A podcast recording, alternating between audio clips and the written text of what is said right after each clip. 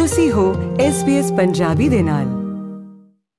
Australia ਵਿੱਚ ਪ੍ਰਵਾਸੀ ਅਤੇ ਸ਼ਰਨਾਰਥੀ ਪਿਛੋਕੜ ਵਾਲੇ ਨੌਜਵਾਨ ਇਸ ਫੈਡਰਲ ਚੋਣਾਂ ਵਿੱਚ ਉਹਨਾਂ ਨੂੰ ਪ੍ਰਭਾਵਿਤ ਕਰਨ ਵਾਲੀਆਂ ਨੀਤੀਆਂ ਉੱਤੇ ਵੱਧ ਬਿਆਨਬਾਜ਼ੀਆਂ ਦੀ ਮੰਗ ਕਰ ਰਹੇ ਹਨ।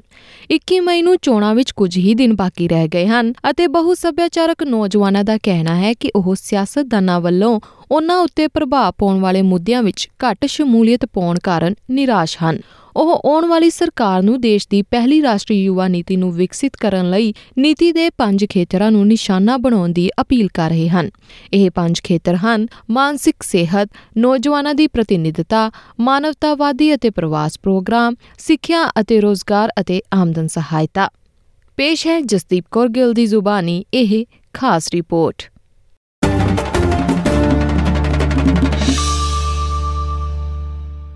ਇਸ ਫੈਡਰਲ ਚੋਣਾਂ ਵਿੱਚ ਨੌਜਵਾਨ ਵੋਟਰਾਂ ਦੀ ਗਿਣਤੀ 18 ਤੋਂ 24 ਸਾਲ ਦੀ ਉਮਰ ਦੇ ਲੋਕਾਂ ਲਈ ਨਾਮਾਂਕਨ ਦਰ ਦੇ ਨਾਲ 21 ਅਪ੍ਰੈਲ 2022 ਤੱਕ ਦੀ ਗਣਨਾ ਮੁਤਾਬਕ ਸਿਰਫ 88% ਉੱਪਰ ਜਾ ਰਹੀ ਹੈ। ਇਹ ਸੰਖਿਆ ਇਸੇ ਉਮਰ ਵਰਗ ਲਈ 2019 ਦੀਆਂ ਪਿਛਲੀਆਂ ਚੋਣਾਂ ਦੌਰਾਨ ਤੈਅ ਕੀਤੀ ਰਿਕਾਰਡ ਦਾਖਲਾ ਦਰ ਨਾਲੋਂ ਸਿਰਫ 2% ਵੱਧ ਹੈ।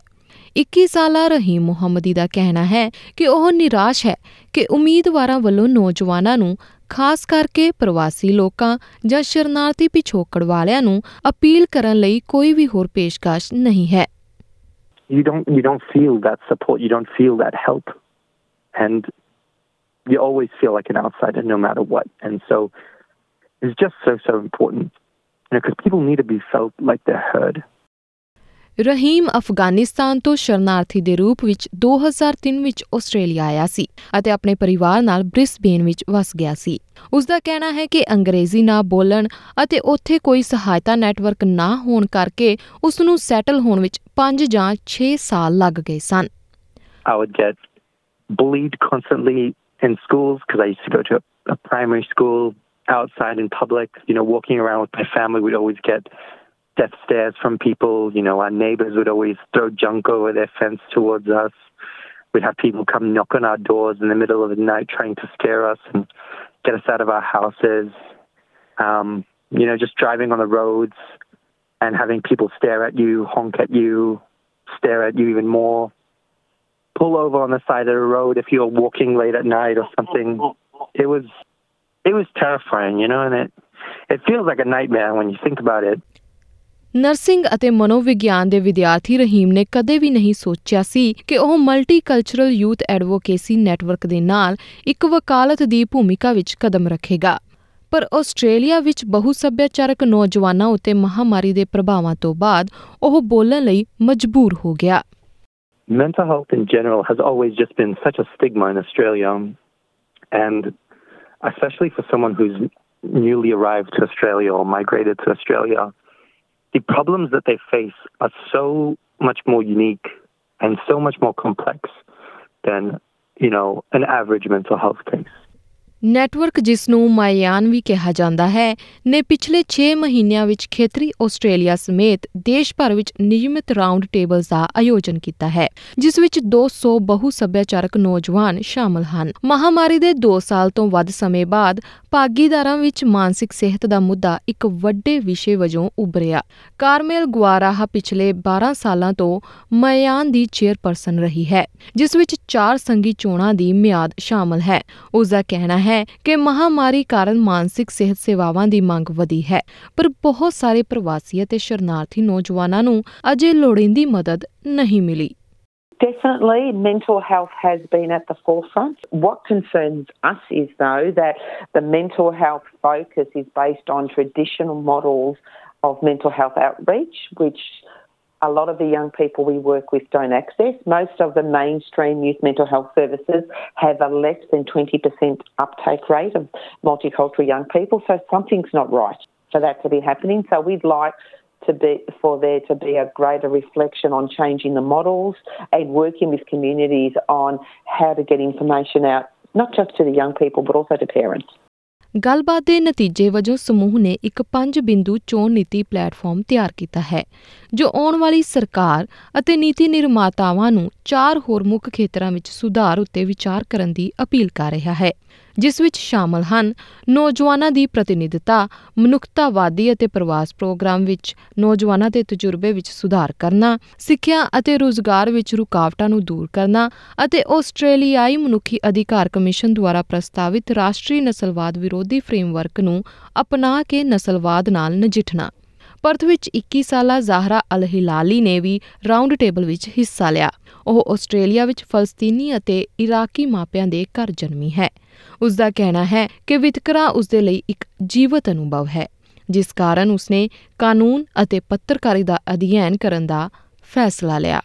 I think myself as a young advocate wearing the hijab and being a, mus- a visible Muslim, um, I've unfortunately faced the end of discrimination and racism within this country across many years of my life. So working within this area really did help um, actually expose the issues of young people not actually putting their hand up to take part in politics. ਸਮਾਜ ਵਿੱਚ leadership ਦੇ ਸਾਰੇ ਪੱਧਰਾਂ ਉੱਤੇ ਬਿਹਤਰ ਲਿੰਗ ਅਤੇ ਸੱਭਿਆਚਾਰਕ ਵਿਭਿੰਨਤਾ ਨੂੰ ਯਕੀਨੀ ਬਣਾਉਣਾ ਇੱਕ ਅਜਿਹੀ ਚੀਜ਼ ਹੈ ਜੋ ਉਹ ਦੇਖਣਾ ਚਾਹੁੰਦੀ ਹੈ We'd love to see more diversity in politics, but I think until we actually address the issues of racism and how we can socially create a cohesive environment for young people to not fear their surroundings, to not fear the judgment and the discrimination that may or may not follow them, that's when we can actively, you know, cre- create that inclusive and united Australia that we all continue to speak about. ਅਤੇ ਇਹੀ ਕਾਰਨ ਹੈ ਕਿ ਉਹ ਬਹੁ ਸੱਭਿਆਚਾਰਕ ਨੌਜਵਾਨਾਂ ਦੀਆਂ ਲੋੜਾਂ ਨੂੰ ਪਛਾਣਦੇ ਹੋਏ ਰਾਸ਼ਟਰੀ ਯੁਵਾ ਨੀਤੀ ਦੇ ਵਿਕਾਸ ਲਈ ਮਯਾਨ ਦੇ ਸੱਦੇ ਦਾ ਸਮਰਥਨ ਕਰ ਰਹੀ ਹੈ। ਇਹ ਕੈਬਨਿਟ ਵਿੱਚ ਇੱਕ ਸਮਰਪਿਤ ਸੰਘੀ ਨੌਜਵਾਨ ਮੰਤਰੀ ਦੁਆਰਾ ਚਲਾਇਆ ਜਾਵੇਗਾ ਅਤੇ 30 ਸਾਲ ਤੋਂ ਘੱਟ ਉਮਰ ਦੇ ਬਹੁ ਸੱਭਿਆਚਾਰਕ ਨੌਜਵਾਨਾਂ ਦੀ ਵਿਸ਼ੇਸ਼ਤਾ ਵਾਲੀ ਫੈਡਰਲ ਯੂਥ ਐਡਵਾਈਜ਼ਰੀ ਕੌਂਸਲ ਦੀ ਸਿਰਜਣਾ ਕਰੇਗਾ। When we explore a federal youth advisory council, I think it's super important to recognise that you know, some states unfortunately don't have those platforms to speak up and speak loud. So having a federal body that does represent and recognise the diverse constituents of all young people across all geographical backgrounds will be a pivotal um, move towards, you know, actually centralising um, young people's voices at the highest level of government. ਪਿਛਲੇ 3 ਸਾਲਾਂ ਅਤੇ ਇਸ ਚੋਣ ਮੁਹਿੰਮ ਦੌਰਾਨ ਸਿਆਸਤਦਾਨਾਂ ਦੇ ਚਾਲ-ਚਲਨ ਨੂੰ ਦੇਖਦੇ ਹੋਏ ਜ਼ਾਹਰਾ ਦਾ ਕਹਿਣਾ ਹੈ ਕਿ ਉਸਦੇ ਵਰਗੇ ਲੋਕਾਂ ਲਈ ਇਹ ਨਿਰਾਸ਼ਾਜਨਕ ਰਿਹਾ ਹੈ ਜੋ ਕਿ ਸ਼ਾਇਦ ਇੱਕ ਦਿਨ ਰਾਜਨੀਤੀ ਵਿੱਚ ਆਉਣ ਬਾਰੇ ਸੋਚ ਸਕਦੇ ਹਨ I think politics gets quite dirty, and I think um, when we're when I'm specifically speaking to migrant and refugee communities, I think many communities that I've been a part of and have engaged with have been very frightened to even you know, speak up against um, or speak out loud of, uh, of, their thoughts of what's going on in this current election and this current climate of things. Um, I I think um, ultimately many of us do tend to hold our tongues because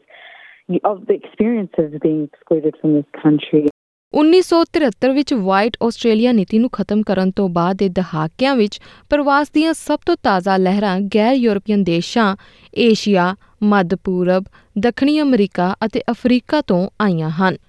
ਪਰ Australia ਦੀ ਸੰਸਦ ਵਿੱਚ ਸੱਭਿਆਚਾਰਕ ਵਿਭਿੰਨਤਾ ਇਸ ਨੂੰ ਨਹੀਂ ਦਰਸਾਉਂਦੀ ਅਤੇ ਇਹ ਅਮਰੀਕਾ ਨਿਊਜ਼ੀਲੈਂਡ ਅਤੇ ਕੈਨੇਡਾ ਵਰਗੇ ਦੇਸ਼ਾਂ ਤੋਂ ਪਿੱਛੇ ਹੈ। ਆਸਟ੍ਰੇਲੀਅਨ ਮਨੁੱਖੀ ਅਧਿਕਾਰ ਕਮਿਸ਼ਨ ਦੁਆਰਾ ਜਾਰੀ 2018 ਦੀ ਇੱਕ ਰਿਪੋਰਟ ਅਨੁਸਾਰ ਆਸਟ੍ਰੇਲੀਆ ਦੀ ਆਬਾਦੀ ਦੇ 19% ਦੇ ਮੁਕਾਬਲੇ ਵਿੱਚ ਆਸਟ੍ਰੇਲੀਆ ਵਿੱਚ ਸਿਰਫ 4% ਸੰਘੀ ਸੰਸਦ ਮੈਂਬਰਾਂ ਕੋਲ ਗੈਰ ਯੂਰਪੀਅਨ ਵੰਸ਼ ਹੈ ਆਬਾਦੀ ਅਤੇ ਸੰਸਦ ਵਿੱਚ ਏਸ਼ੀਆਈ ਵਿਰਾਸਤ ਵਾਲੇ ਲੋਕਾਂ ਨੂੰ ਦੇਖਦੇ ਹੋਏ ਇਹ ਅਸਮਾਨਤਾ ਖਾਸ ਤੌਰ ਉਤੇ ਗੰਭੀਰ ਹੈ ਆਸਟ੍ਰੇਲੀਆ ਵਿੱਚ ਏਸ਼ੀਆਈ ਵਿਰਾਸਤ ਵਾਲੇ ਆਸਟ੍ਰੇਲੀਅਨ ਬਾਲਗ ਅੰਦਾਜ਼ਨ 14.7% ਬਣਦੇ ਹਨ ਅਤੇ ਇਹ ਪੱਧਰ ਅਮਰੀਕਾ, ਨਿਊਜ਼ੀਲੈਂਡ ਅਤੇ ਕੈਨੇਡਾ ਦੇ ਸਮਾਨ ਹੈ। ਆਸਟ੍ਰੇਲੀਆ ਦੀ ਫੈਡਰਲ ਪਾਰਲੀਮੈਂਟ ਦੇ 227 ਮੈਂਬਰਾਂ ਵਿੱਚੋਂ 2.2% ਜਾਂ 5 ਮੈਂਬਰਾਂ ਕੋਲ ਏਸ਼ੀਅਨ ਜਾਂ ਦੱਖਣ ਏਸ਼ੀਆਈ ਵਿਰਾਸਤ ਹੈ। ਨਿਊਜ਼ੀਲੈਂਡ ਵਿੱਚ ਏਸ਼ੀਅਨ ਵਿਰਾਸਤ ਵਾਲੇ ਸੰਸਦ ਮੈਂਬਰਾਂ ਦਾ ਅਨੁਪਾਤ 5% ਤੋਂ ਵੱਧ ਹੈ। ਕੈਨੇਡਾ ਵਿੱਚ ਇਹ 12.8% ਅਤੇ ਅਮਰੀਕਾ ਵਿੱਚ ਇਹ 3.8% ਹੈ। ਰਹੀਮ ਇਹ ਮਹਿਸੂਸ ਕਰਦਾ ਹੈ ਕਿ ਆਖਿਰਕਾਰ ਉਹ ਆਪਣੀ ਪੁਲਾਂਗ ਮਾਰ ਰਿਹਾ ਹੈ। ਉਹ ਕਹਿੰਦਾ ਹੈ ਕਿ ਨਰਸਿੰਗ ਅਤੇ ਮਨੋਵਿਗਿਆਨ ਵਿੱਚ ਆਪਣੀ ਪੜ੍ਹਾਈ ਵਿੱਚ ਅੱਗੇ ਵਧਣਾ ਉਸ ਨੂੰ ਉਹਨਾਂ ਲੋਕਾਂ ਦੀ ਸਰੀਰਕ ਅਤੇ ਮਾਨਸਿਕ ਤੰਦਰੁਸਤੀ ਦੀ ਦੇਖਭਾਲ ਕਰਨ ਦੀ ਇਜਾਜ਼ਤ ਦਿੰਦਾ ਹੈ ਜਿਨ੍ਹਾਂ ਨਾਲ ਉਹ ਕੰਮ ਕਰਦਾ ਹੈ ਅਤੇ ਉਸ ਦੇ ਲਈ ਇਹ ਸੰਬੰਧ ਅਤੇ ਸ਼ਮੂਲੀਅਤ ਬਾਰੇ ਹੈ you're putting yourself out there and advocating on behalf of not just yourself but others.